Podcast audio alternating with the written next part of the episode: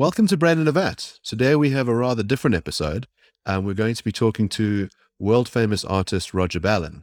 And instead of starting with a thought experiment, we're going to start with an art experiment. If you're listening to Brain in a Vat as a podcast, we strongly recommend that you check out our YouTube channel. This episode in particular has many strange and wonderful visuals from Roger Ballen.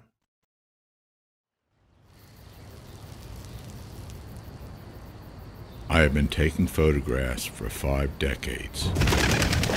During this time, I broke through parts of my mind that I never knew existed, and at the same time, created a style that is referred to as Ballenesque.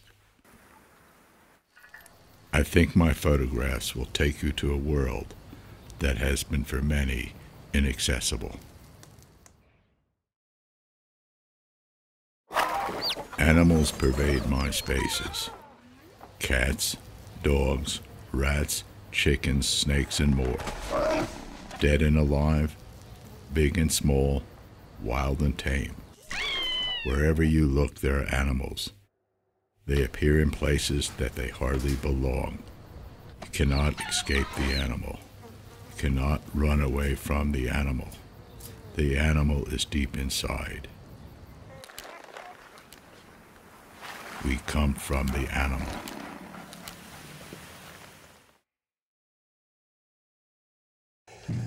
The people I work with are outsiders. They live on the edge, accept life for what it is, and realize there's nothing they can do to change things. They are at the mercy of the forces they cannot control. They wear no masks. What you see is what you get. My images are meant to straddle the strange line where illusion becomes delusion, fact is fiction, and where the conscious merges with the unconscious. Dreams become real, the real becomes a dream, the dead is alive, the alive dead.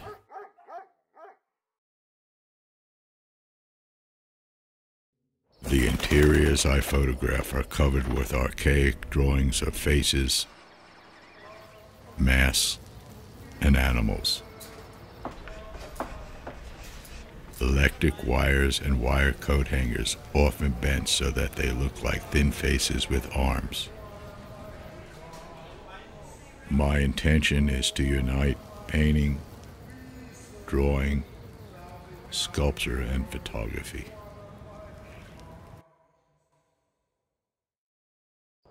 The starkly minimalistic cells in which most of my photographs were taken contain no windows, no light, nothing but graffiti smudged walls. They are populated by fragmented humans, out-of-place animals, and broken objects.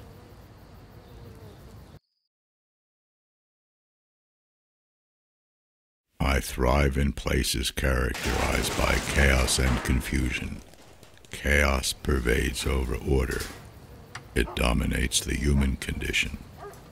There is no direction, no ultimate purpose. Confusion and loneliness reign. My photographs can be seen as an expression of organized chaos.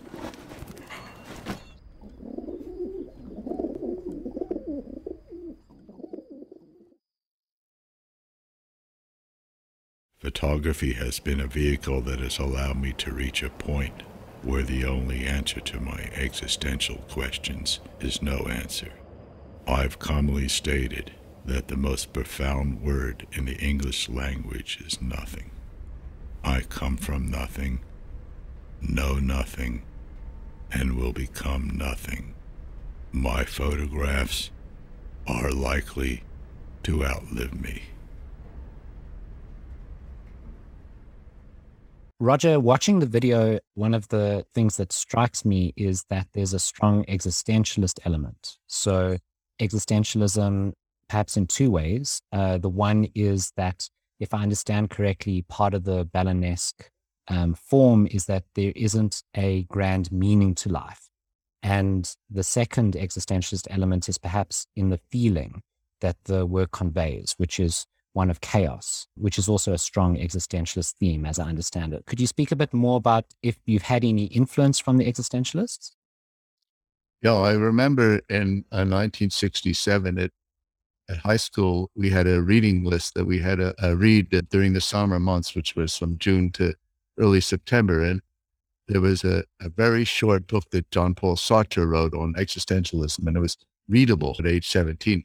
If I'd read Being and Nothingness, I wouldn't get past the first page.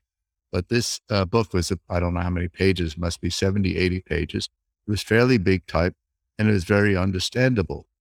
And it was the first philosophy book that I actually read, and it made total uh, sense to me. So uh, I think at that point in time, I understood my quest in a way, which was to, to find some sort of meaning in a world that was chaotic and ultimately not comprehensible. Different kinds of artists have tried to grapple with what is it like to live in a world that might have no meaning in it? Or what is it like to live in a world where you strip away the meaning of words? And some of the work that you've produced has this absurd theater element. So it makes me think about Beckett's Godot and the the kind of strange figures that you find that are in these odd deserted landscapes. Is there a way in which different artists are trying to capture the same thing, the same feeling, the same existential journey, but through different forms? And why photography and film, the forms that you've elected? Everybody's got their own emotions, their own agenda. And some people uh, explain their agenda in one way, and the imagery they produce through visual arts reveals something else to different people. And you know, everybody else, everybody perhaps has another ability or can explain it in different ways. And it's not necessarily linked to what they feel. So we run into this endless conundrum between feeling and ability to express the feelings in words, which are usually quite uh, inaccurate. So I have it always have it. It's always a very difficult thing for me to discuss what other artists are doing, where they're coming from, because on the planet there, there's millions of so-called artists. And for me, ultimately, the word doesn't mean anything anymore. It's a really become a meaningless word. The only Uh, thing that I think the, the links, everybody that, um, that calls themselves an artist, they're involving themselves in a form of expression, and, and that's all it is. And so that's not a very meaningful activity to express yourself through media. And then you're called an artist, but w- w- what are they doing? Some are making comments about contemporary society. Some are call themselves artists, and all they're trying to do is make money. So we run into this endless problem of, of what other artists are doing. And I, I don't really want to, it's so multidimensional at this point in time in photography and other arts that it's one, one can't make any sense out of it, I tell you the truth. I'm quite curious about this idea um, of expressing feelings in words versus expressing them through art. And I understand that art is now a contentious term, but let's just locate the discussion with your work. So here on this show, we're going to ask you a series of questions about what, what is involved in your art and perhaps sometimes what it means. Do you think that telling us about it, and also the way it's, you speak about it in, in that film, Ballenesque, do you think that conveys something that's equivalent to what the art is conveying? Or is there something that's uncapturable through words in the piece of art itself? So philosophers, we have an analogous problem when it comes to feelings. So we, some philosophers think that certain feelings have what they call qualia. Um, so for example, they talk about what is it like to be in pain versus pain. And you can say, I'm in pain, you can utter that sentence, but that doesn't capture what it's like to feel the feeling. And is your art like that? Unless we see it and experience it, we We don't understand it fully just through listening to it being spoken about. Uh, definitely, definitely, because the point is, and now we want to, when I talk about my art, this, I think we should perhaps stick to the anything I do visually, which is basically photography, painting, and, and drawing and, and video. Okay, so the first thing to uh, understand is I'm involved in a visual language. I'm not involved in a verbal language. So by the very nature of the definition, it's it's dealing with a, a world that um, doesn't have anything to do with words. It's visual organization and, and creating visual meanings. And that's where, especially in photography, a lot of people go off the diving board, is they're constantly, they're trying to do work that is linked to something that can be interpreted without difficulty through verbal language. And, and therefore the, the work usually doesn't get very far because the, what they're trying to say has been said a, a million times before. So it's, it's, if you go back to maybe something more complicated to understand, the subconscious mind, which is a mind that is wordless. It's a wordless, you, you don't, it doesn't have any words there. It's something that, it's primeval and and and ultimately um, responsible for most of your behavior. It's a mysterious force, and and and the goal ultimately is is to create uh, work that that speaks to that to that part of the mind, a silent mind. And so somehow or another, the work's got to get through into that silent mind, and and that silent mind has its own ability to decipher the work in its own way, in a wordless way. And if it does that, then the interpretation by the individual or the curator or whatever can happen. But, but if it doesn't do that, then it's just two, two forced, two parallel medias, not really talking to each other. They're all skating on ice. Then they're just skating on ice, talking about something that doesn't reach the mind.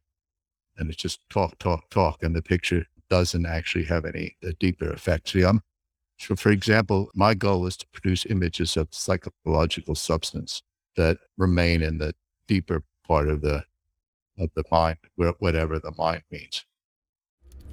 See this word here. This is the key word.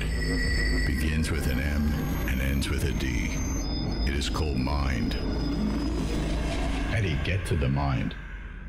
Who is the mind? Does the mind trick you? Is the mind somebody else? Those are the key questions that you gotta let haunt you. I came to this place to give a talk. They did not like it. They grabbed me. We walked and walked and walked.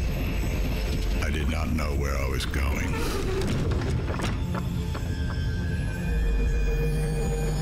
There were voices everywhere. People screaming and moaning. This is what I heard.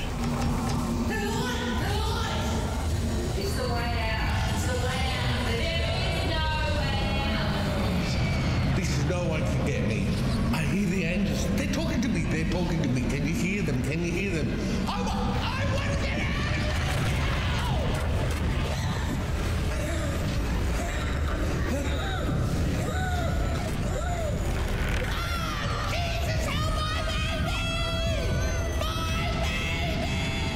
Jesus, help my baby! My baby! Please, please. Please, somebody help me.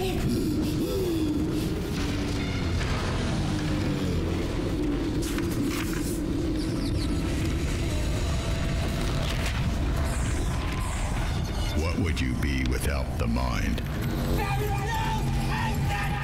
Would you actually exist? There is no way out. There is no way out. There is no way out of the mind. Jesus, help my baby! My baby's dead! My baby's dead! Are there certain techniques that you can use that can generate this state where someone is able to plumb the depths of their mind or go through a sort of psychological journey? I've been uh, exposed to your work for over twenty years, and there's something about it that is so visceral that just hits you and bypasses your analytic brain and crawls up into the dark recesses. And you have the sort of shadow images of it in the middle of the night, and they make you lurch out of bed. There's something about the work that's just incredibly powerful that people can, who are familiar with your work, will immediately be able to summon up some of those images in their minds, and not just the image, but the emotional response that they had to that image the first time they saw it. So are there things that you're able to do that generate that response? See, I don't uh, go about trying to do any particular thing. For me, as I said, I try to create wordless images that are beyond words, multi pictures that have multiple meanings, that are visual in, in nature. So, and multidimensional and somewhat contradictory in meaning. So a picture could be beautiful and ugly at the same time. It can be disturbing and profound also at the same time. So the, I guess, I don't know whether there is any words in philosophy where something means there's two or three meanings that are opposed to each other. And, and when you have that, then you have something that's enigmatic. And then you're, then to me, you're getting close to something, what I call art, that you can't explain exactly the force behind it. And that's seen in life itself. Life itself is that force. You just have to think about your own body, your own mind, the sun coming up in the morning, how a tree goes from a seed to what it, to a big tree with flowers on it. This is the enigma. So I guess ultimately uh, the goal is to produce work that isn't decipherable into simplistic verbal terms and, and remains an enigma and challenges the subconscious mind to come to terms with it in, in some way or another that's, that each person has to deal with in their own way and perhaps never come to terms with it in any real verbal way. Uh, and you're right. I just go back to your initial point. I look, a common statement about my work, oh, it's dark, gives me a bit of nightmares. It makes me a bit anxious. It's a bit scary. But every time somebody says that, I know I hit the bullseye. I hit the bullseye. That's the best thing they can tell me. I'm going to have a nightmare. I, sometimes they say, I'm going to have a nightmare. I say, well, I'm so happy to hear that. This is great news for me. I'm doing what I'm, art's doing what it's supposed to be doing, breaking through your uh, repression, your, your uh, false state of mind and, and making you uh, deal with um, reality on this planet. I have a lot of questions I want to ask. So the first one is my hat as a science fiction author, because what's very interesting for me as an author is I'm using words, right? And so it seems to suffer immediately from this problem that you're describing, which is that, as as you said, as soon as you're using words, you're hitting up against that analytic brain and you're stopping that gut instinctual response. But I think the goal of a good author is to use words in such a way that you get past that. And so I think a good author will try very hard to elicit that emotional punch and to get behind, as you say, the repression, or get under the repression, but through words. I, I wonder whether you think there is a form of literary art as well. Definitely, definitely. And before I was a so-called photographic artist, I, I and really I, and I had any understanding of the visual arts. I had a, a good background in literature and philosophy, poetry, and and so all that stuff is is is the same. It's it's breaking breaking. Uh, through the surface and, and getting towards the core of things, whether it's through poetry or, or as I said, literature, music, any of these things. How do you do that?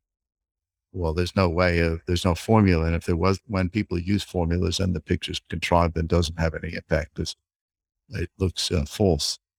It feels false. So nothing in nature feels that way at all. Everything in nature feels genuine. Most art these days, a lot of it, especially in the visual arts, feels contrived and false. So you're right. There's no, there's no formula to work with. Either you're able to get there or not. And that's as simple as that. You can get there or not. I mean, this, you can go sit in a university for fifty years and never get there. And so, I mean, for me, for example, I never took a photo course in my whole life.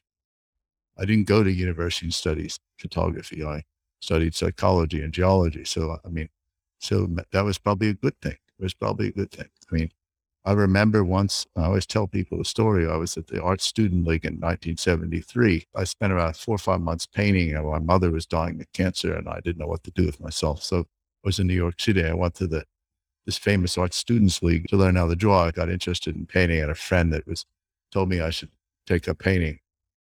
And then I'll never forget, the guy came up to me and said, Mister Roger, you belong in the Stone Age. Yeah, well, that I should, I, I didn't know what the, how to respond to that, but I should have responded, it responded in a positive way. That was a compliment. He didn't say it as a compliment because it was, it had a genuineness to it. If you look at Stone Age painting, it's genuine. So I wonder about this idea where you don't study a particular thing that's to become a photographer or to become a writer. So Kurt Vonnegut studied anthropology and, you know, his writing is so rich and unusual in his way that he can observe people because of having studied something different. And I wonder if there's a concern that people that go and study creative writing or English degrees to become writers, or people who go to art school to become artists, wind up producing art that looks the same, that's dull, that's boring, that's, you say, the only way to penetrate it is with a very lengthy essay that's attached to it. And that your path to photography was unconventional and your work is unconventional. I think you've described your, yourself as an outsider who depicts outsiders. So do you think that if you'd set foot in formal courses, that would have had a negative impact on your work? Probably, probably. And I wasn't interested in doing that anyway, because what they were teaching me wasn't interesting to me. So I had this existential quest. I, I, I said that from like age seventeen, I was obsessed with uh, Roger Ballen's identity in a so-called meaningless world and trying to find some sort of meaning with it. I wasn't trying to fit my vision into some sort of contemporary art, contemporary photographic format. That was not something I was interested in. It was a vision of, is a passion, a vision of self-discovery, an individual exercise done through, and initially done through a lot of traveling and moving from place to place, trying to find Roger Ballen and, and trying to, there was this, this Ospensky book I, I buzz just saw it the other day. I read it at the time. It's, it was, it's called In Quest of the Miraculous. And, and I remember thinking about that book because he talked about uh, his, his trips to the East. And I made these, a five-year trip from, by land from Cairo to Cape Town, and from Istanbul to New Guinea, five years on the road with a backpack. And, and I did my first book called Boyhood. So it was this quest to find the miraculous, whatever you want to call it, the mysterious, the enigmatic, who Roger Ballen is, what's uh, underneath this world that we, that we're, uh, that we're born into. And so th- this was, this was early days, but the, the work in that, in those early days didn't have the sophistication and complexity that it has now. So you've spoken about the emotional impact that your work has, and I definitely feel that when I watch it. When I watched Roger the Rat, it impacted me both directly, the work itself, but also because I've written a lot about rats in my own work, and it immediately brought to mind a passage, and I sent it to Mark as soon as I watched the video, and I said, read this, I wrote this three years ago, and it's it's about this android that's making rat stew for the, the crew of a ship, unbeknownst to them, and everyone gets very sick. But yeah, so I, I felt a lot of resonance in it, both kind of primal, but also kind of resonating through my own creativity. And watching Ballenesque and watching the way you describe your work and listening to you describe it as chaotic, and then reading the comments on that video, on the YouTube video, it struck me that obviously, there's an enormous number of people who resonate with that, who get that, who it, it hits some part of them that's very, very core to who they are. My question is, suppose no one saw your work. So suppose there was no audience, would it be as valuable? I started in the late sixties. I did as a hobby for really until about two thousand. So it was thirty-two years of nobody seeing my work. And from nineteen eighty-two, I lived here and there was no interest in, in the work. Before that, I was studying geology and, and before that I was traveling the world. So nobody was interested in the work. So that's, that's was the key thing. And, it, and it's been the key thing up to now. It's been driven by Roger Ballen, and, and whether the world shut down on me, I would still do the work. Cause it's like brushing my teeth in the morning. I don't, I don't think whether I should be doing it, not doing it, doing it. I just do it. I don't ask questions. And And it's always interesting to me on so many occasions when I don't, sometimes the best pictures I took when I, or when I didn't feel that well, or I had a cold or I, this or that. And then I got a good picture. So I realized that it's not the taking a picture has nothing to do with mood. It's, it's to deal with a, a precision mind and the, and a, a mind that's uh, ready to act in a mechanical way, in a creative way, and, and, and not feeling well sometimes inhibits that, but sometimes it makes no, absolutely Uh, no difference whatsoever. It's all about focus, discipline, having a mind that's ready to work with complexity and knows where and has a feeling where it's going, and take and being able to take the risk to go from step A to step Z without without giving up. Your work has really spanned five decades, and there's just a huge range of different kinds of work. How has your relationship with particular images shifted over time? Were there images that you were initially in love with and then fell out of love with? And if, if that shift happened, what caused the shift?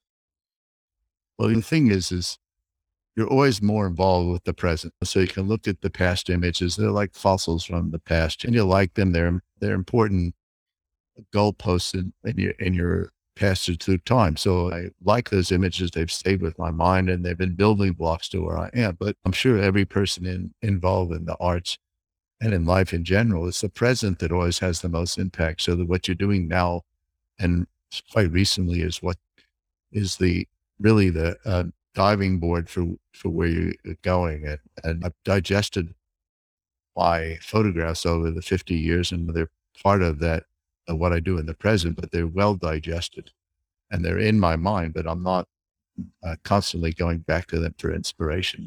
But when I'm taking a picture uh, and trying to put it together, there might be something in a particular image that comes into my mind that helps me put A and B together, but it might be something that happened to me when I was a child, when I got out of a car and saw something, and that, and that was the thing that um, helps me put A and B together. It's impossible to, to figure this out. It's creative uh, thinking is not something that uh, is mechanical and, and can be defined in any uh, real way. It's impossible.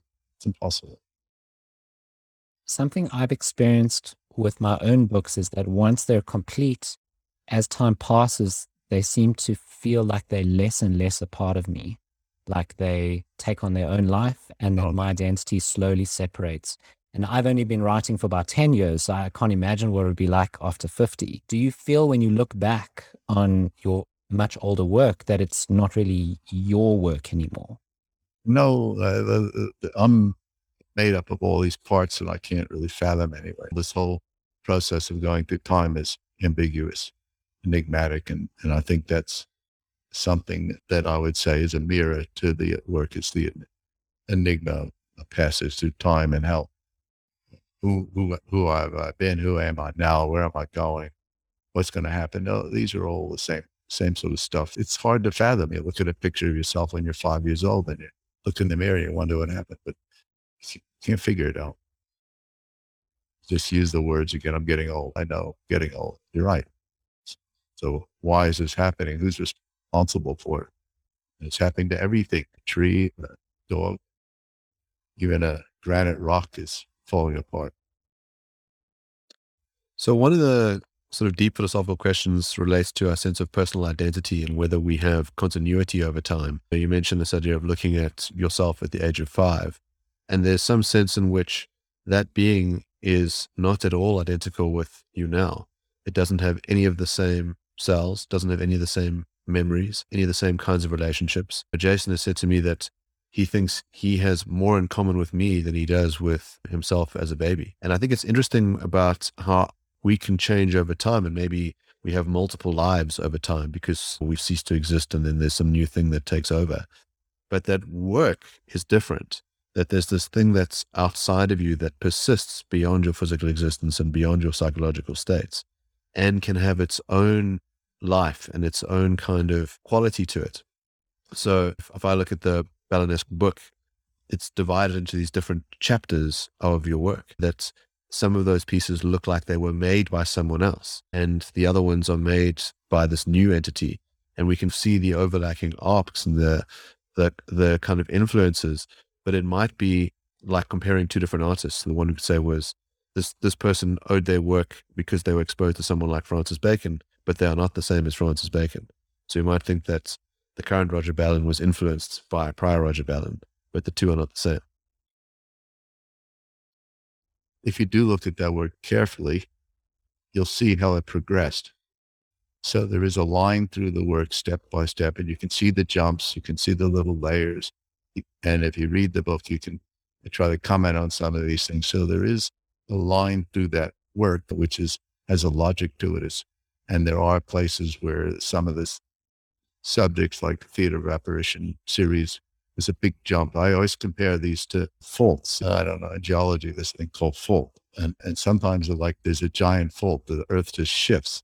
And then like, and you're on another layer, like Theater of Apparitions may be something really different. And then sometimes you just go sideways and you just keep working in the same way. And, but there is a movement.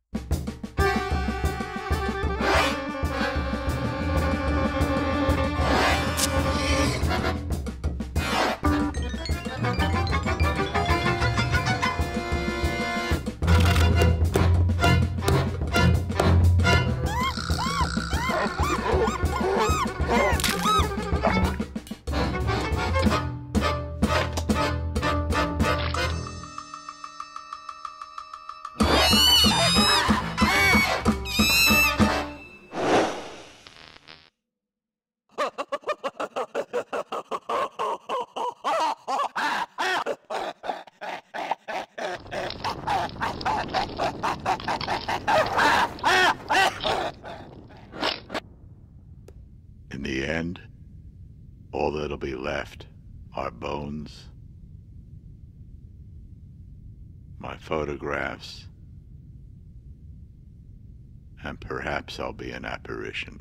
So I think there is this layer by layer by layer uh, relationship in, in, in the work, and and without certain layers, then I would have got to other layers. And, and I don't, as I say, you, you look back at baby pictures, you look back at your mother, your father, all these things are there. It's hard to fathom any, uh, just hard to fathom most of these things in any re, uh, real way. You know, there's your father, he's dead. Mother's dead. Who were they? Where where are they? Where am I? I'll I'll be probably joining them at some point. I will.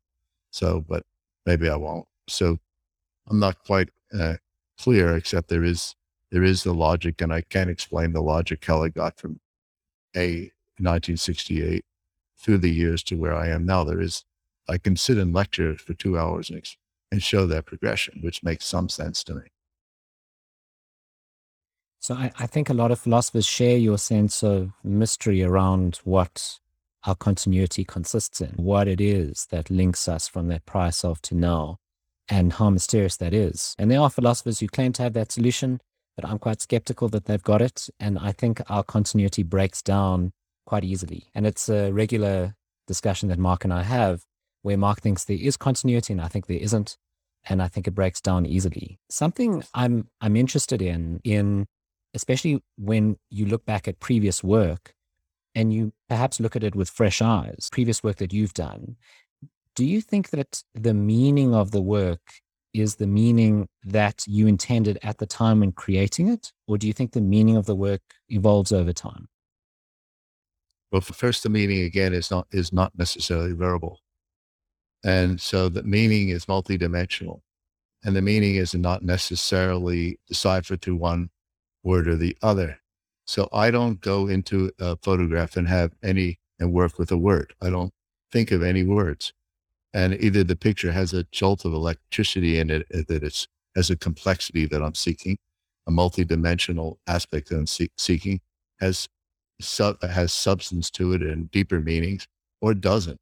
And that implicitly, I can see those things. And before I take the picture, about ready to take the photograph, I can see this looks like it has the potential to get there, but you never know till you see the picture, blow it up. And also what, what is also very important in, in photography, which is different, which separates it from all the other media, is that you, a lot of it's uh, coming up with a momentary, so it's, it's about the moment. It's about freezing something at time. And it's a very crucial part of expressing meaning in photography. You You got to find something that happens sometimes in a microsecond, maybe just the way somebody blinks like that, like that, boom. And then it's gone, it's gone. But when you went like that, when the person went like that, that captured, that integrated with everything else in the picture, but then it's gone again. So I can't necessarily predict that somebody's going to go like that, and that's going to be the trigger for catching that uh, picture. So uh, I don't know, and, and, and I can't predict it. So I don't, Uh, I don't work with any uh, particular concepts, except I like, uh, there's two things that I go after. One is very crystallized form. You look in my pictures from the early days, the form is very crystallized. Everything is organic. Everything belongs there. It's extremely tight form. And the second, I go for deeper meanings, enigmatic meanings, meanings of subconscious relationships. And, and that's what I go for. I'm not a cultural photographer. I'm not necessarily trying to make comments about today and now in contemporary culture. I'm trying to deal with psychological meaning. Some of the subjects that you're photographing are not people that we would ordinarily encounter. They are overt outsiders. They're people who seem to experience the world differently. There's a wonderful image you have of a young boy drawing these chalk faces on the wall. And then as your work evolves, you start to see those types of drawings in your work. But I wonder about this idea of capturing people who think differently or who have different mental states, those that would be considered uh, insane. How's it, Stephanus? Hi. What you doing? I'm drawing. Let me tell you about Roger. The first day I met him, it was because of a lady who took me to him. Draw a few pictures, and from that day I started working for him. Who decides what you draw? Does he tell you what to draw? Or? No, he doesn't tell me what to draw. I draw by myself. I love to draw. I love nothing else but drawing. What are you drawing? I always say, go walk down the street. You can walk down in, in Johannesburg, wherever you are, in five minutes, you can find an interesting subject. You remember what we saw the other day outside the building, this man with a coat over his head. He was an interesting subject. So there he is. So now what are you going to do with him? You can go talk to him. Now what next? What's next? So, you know, well, I always say when you found the subject that you think is interesting, whether he's in Santa, uh, he's a so-called normal person or somebody they might refer to as an outsider, at least in my world, you're five percent there. You're not fifty percent there. So what next? So I also, I also made the comment that I can put anybody in my pictures. So if I said to you clearly, Mark, I'll put you in my picture.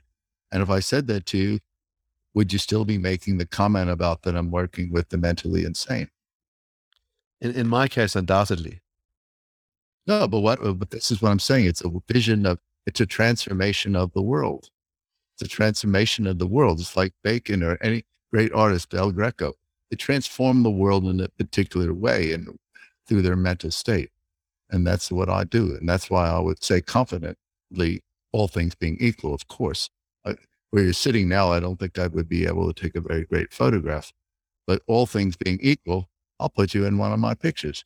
And then what would you do if somebody said, you heard somebody saying, Roger Ballen is working with outsiders, people who have met mental issues, who live on the fringe, who can't cope with reality. Then what, then how would you think of what I do then if you're in one of the pictures? I know you'll make a joke out of this, but it's a good point because it yes. could be the truth. It could be the truth about what I'm saying. Well, I think, as you say, that transformative element of your work is quite amazing, that you're able to capture something about someone and it changes them into something else. There's this theatrical element.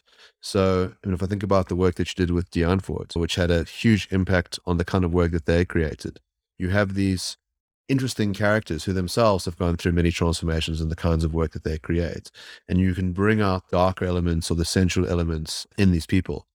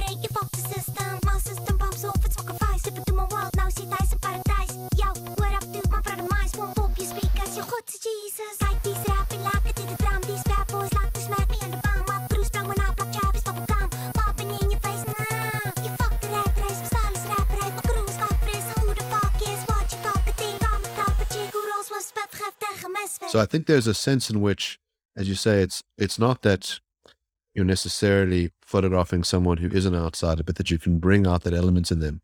I mean, that moment when we were at your center and looking out at that figure, it immediately reminded me of the cover of one of your books where you have a figure who's exactly draped like that in this blanket and he's looking up at this steel wire. And it's such a striking image.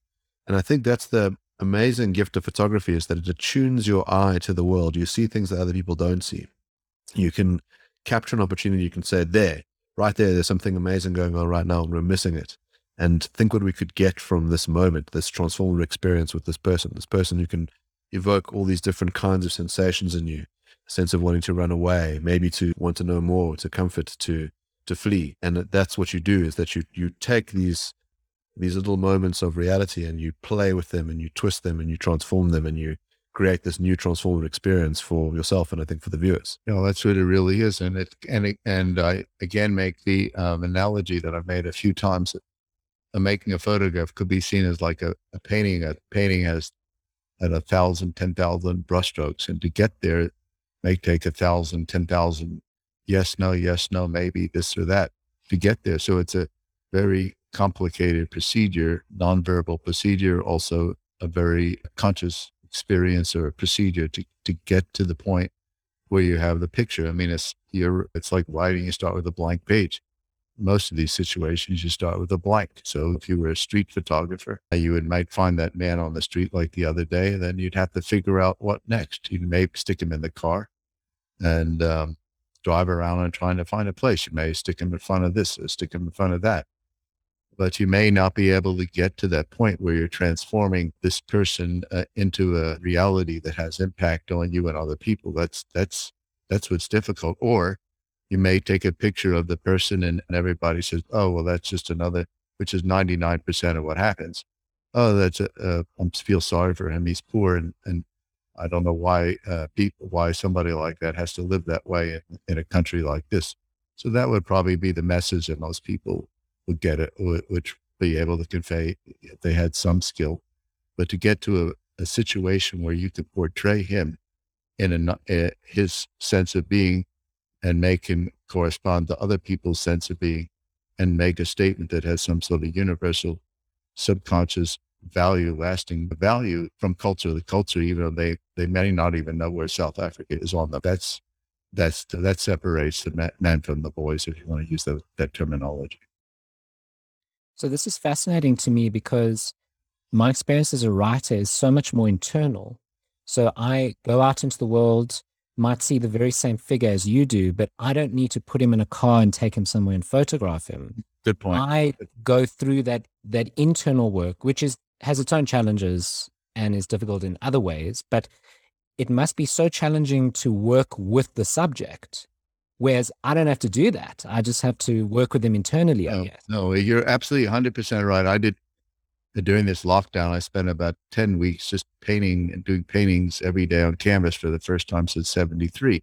Although you see drawings in my photographs, but these were drawings on canvas. And for me, it was so much easier to do painting. But in photography, it's a big job because you're working with real objects in a real, so-called real world. And you get, if you're working in a photographic studio, like I might, be in some ways or somebody's house, you got to going to photograph the subject against a wall. I have to find a cat or a bed or a this or that and figure out how to put them all together. And, and if you don't have the objects, well, then you can't make the picture. So it's, it is very, very, it's not easy. It's a very difficult field to get to the point where we're talking about. And that's why very few do. Most of them just end up making social messages of, that everybody's seen and heard of before and re- reinforces their political view of the world, if, if they're maybe more serious. And, but to get to this other state, places, in photography, is very difficult. When you're trying to create work, that the nature of photography often requires an external subject, and how your work has shifted over time, that you've started working with, with animals, with, with sculptural objects, and you've started creating these experiential places.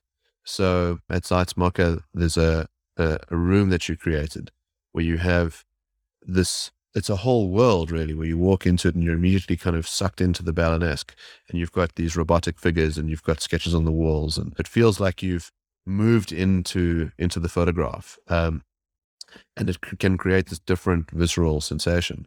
And so I wonder about the, the limits of certain media. In other words, a photograph can transport you in some kind of way, but there's also a sense in which over time, as you've been creating photographs, the bar for someone to create photographs has shifted dramatically. So it used to be the case that you at least had to understand how to operate a rather complex camera or develop in a dark room. Now people can produce photographs on their phone that can be quite striking, but you've got millions of them being produced every day.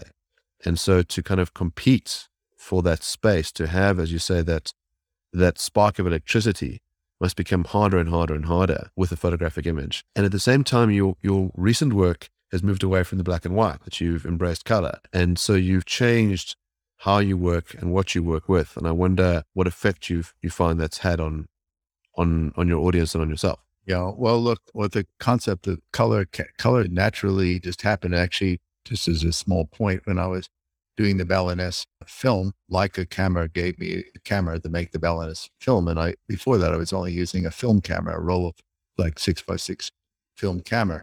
Then all of a sudden I got this digital camera that could do videos, but could take color digital pictures.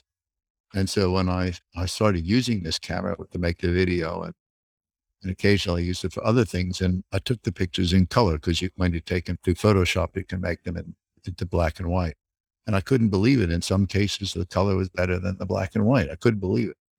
Because I said on my website at the time, I'm, I'm a black and white photographer. I don't like color for various reasons. And this is my life in photography somewhere or something like that. So there I was being a hypocrite, because all of a sudden these color pictures were strong and they were different. They were challenging, which is what I found really, I think why I got hooked on it to some degree is was like a new challenge to do something in color after fifty years in black and white. What could I do in color? And what is also challenging was how quickly I adapted to it. It really took no time or energy. I just moved right into it. And within weeks of getting that camera, I was able to take decent pictures. So I implicitly understood how they create form and content through color. And obviously color adds a, another layer of meaning to an image that black and white might or might not do. They're, they're two different medias. And so they do project the world in slightly different ways. A black and white picture isn't a color picture. So they, they have to understand how colors work to create meaning, and have to understand how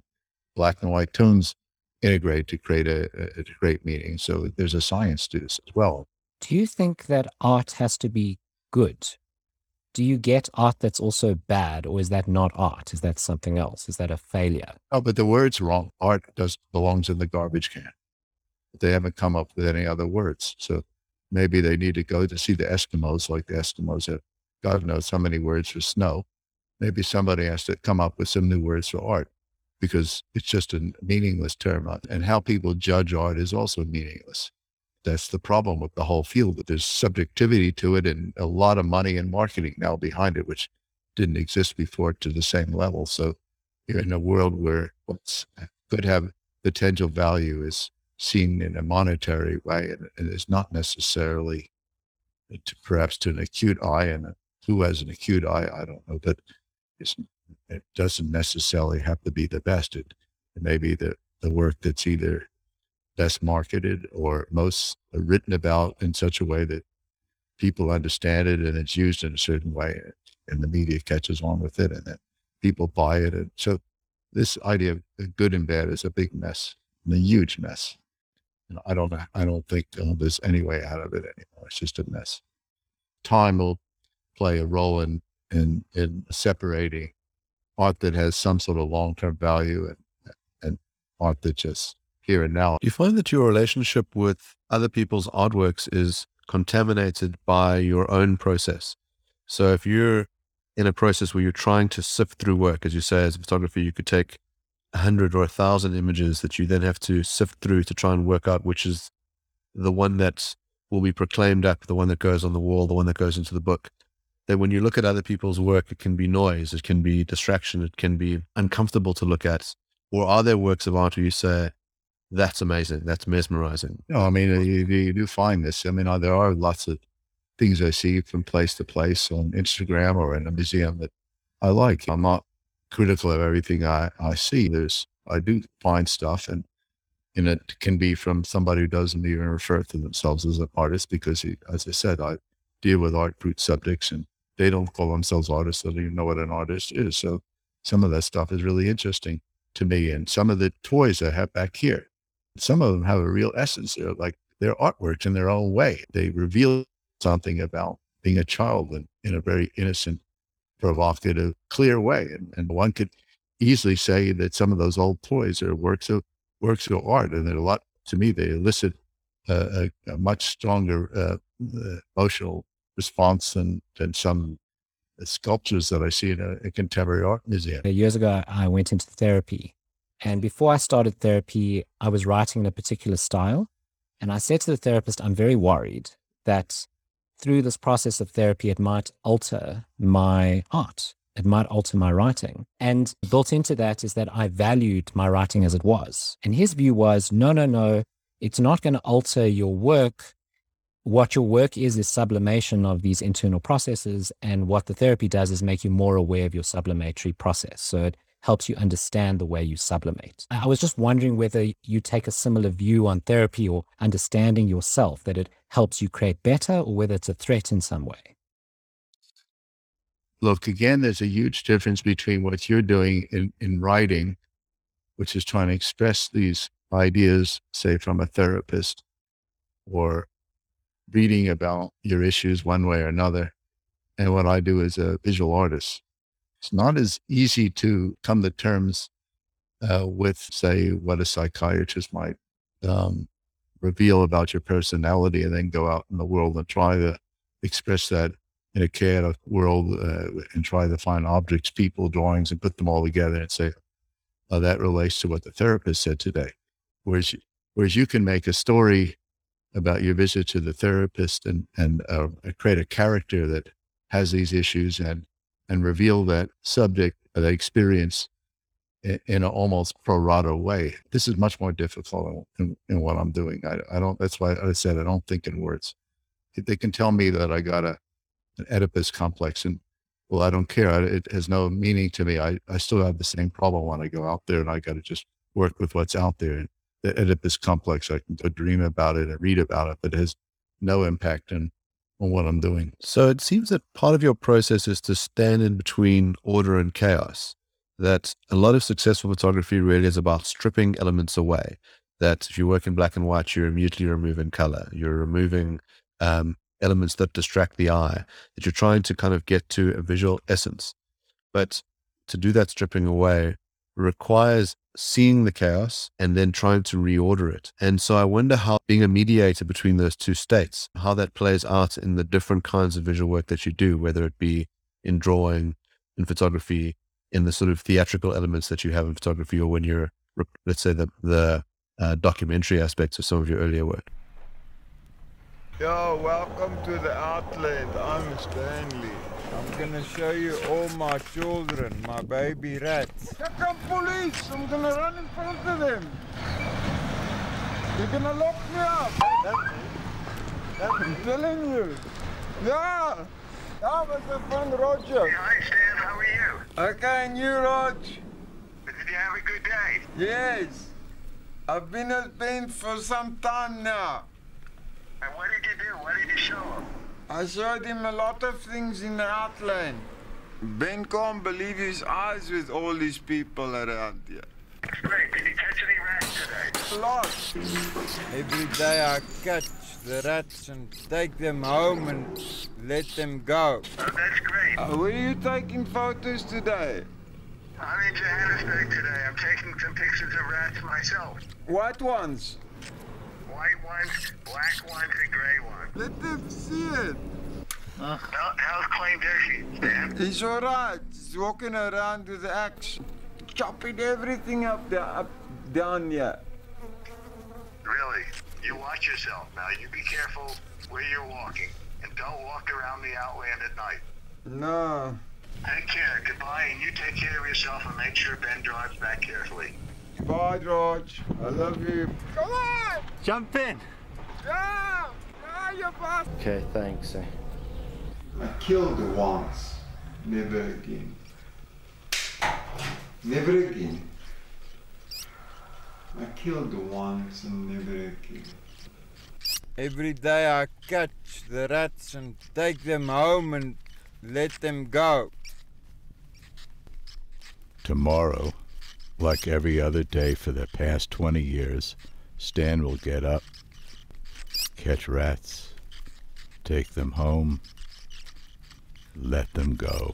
I mean, look, there's existential chaos, there's physical chaos, there's uh, perceived chaos, social chaos.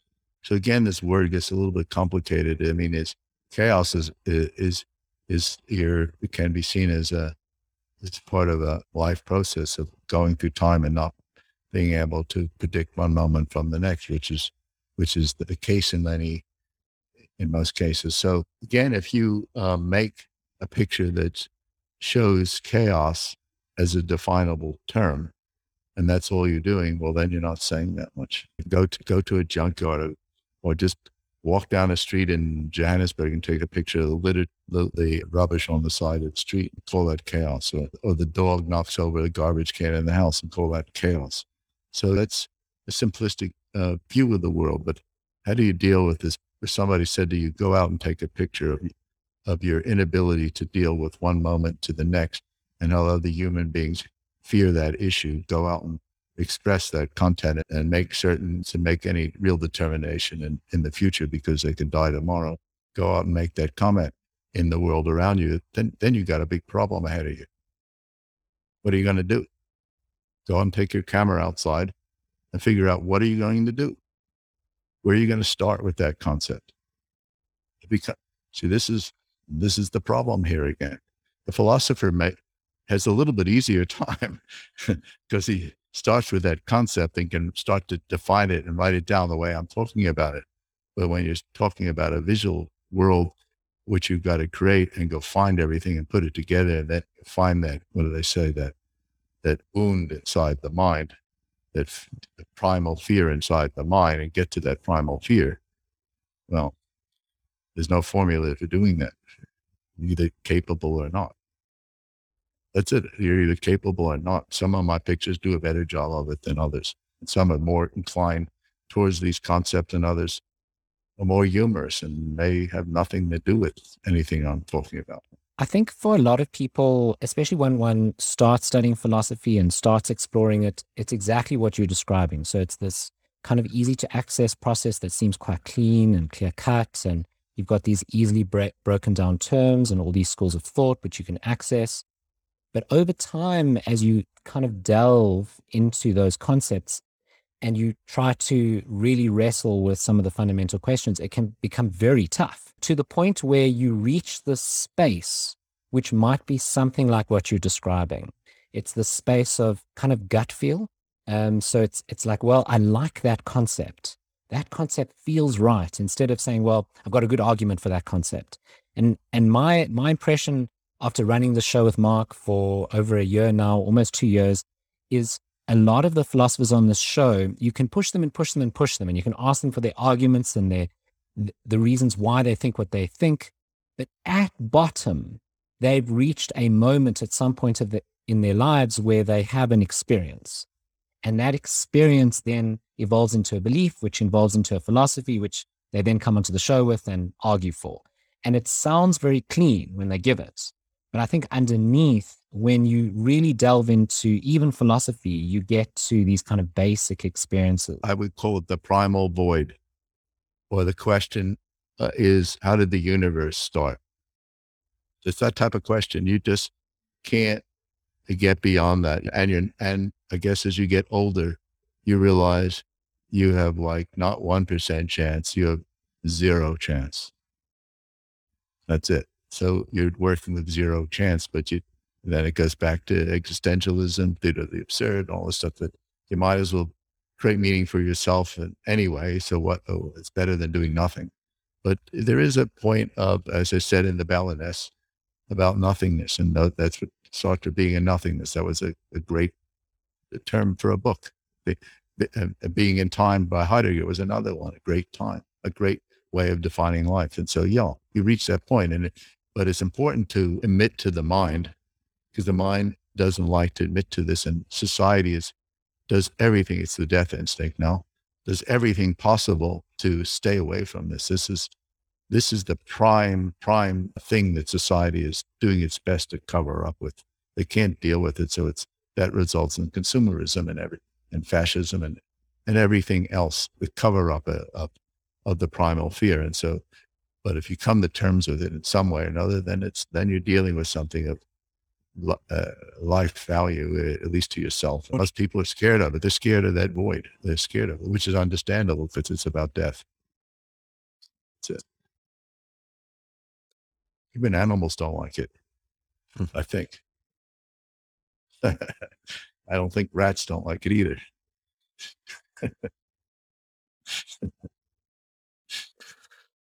Well, Roger, I want to thank you for an absolutely fascinating conversation, but it would be remiss of me not to give you an opportunity to talk about the center that you've started, and maybe if you can tell us a little bit about it. I started the foundation in two thousand seven, which was losing steam, and I didn't know what more to do with this thing. There was no places really to exhibit, and they can have so many contests and everything else, and that gets to be boring too. So I wanted a place that, in a way, could express the things I've worked with for years. Was a place of my legacy, an archive, and a place of people, uh, a place of education. So work with an architect to build the building. And I had a, a few criteria because I wasn't clear a, a lot of things. I never built a building in my life. One, it should be my office. Second, it should be my archive. And, and thirdly, it should have a substantial space that I can make exhibitions in. And, and that was the criteria. And I wanted to make sure the building was made out of concrete, because that was a lot of my photographs had that concrete element in it. I didn't want it to be be fancy. I wanted to feel raw in a way, but that was a new building. And so this is what, what happened. And, and, the, and the building was completed in August two thousand twenty when I moved, moved in here, and I, I've been here ever since. And I'm now working on the first exhibition, which I hope uh, will happen sometime in two thousand twenty-two.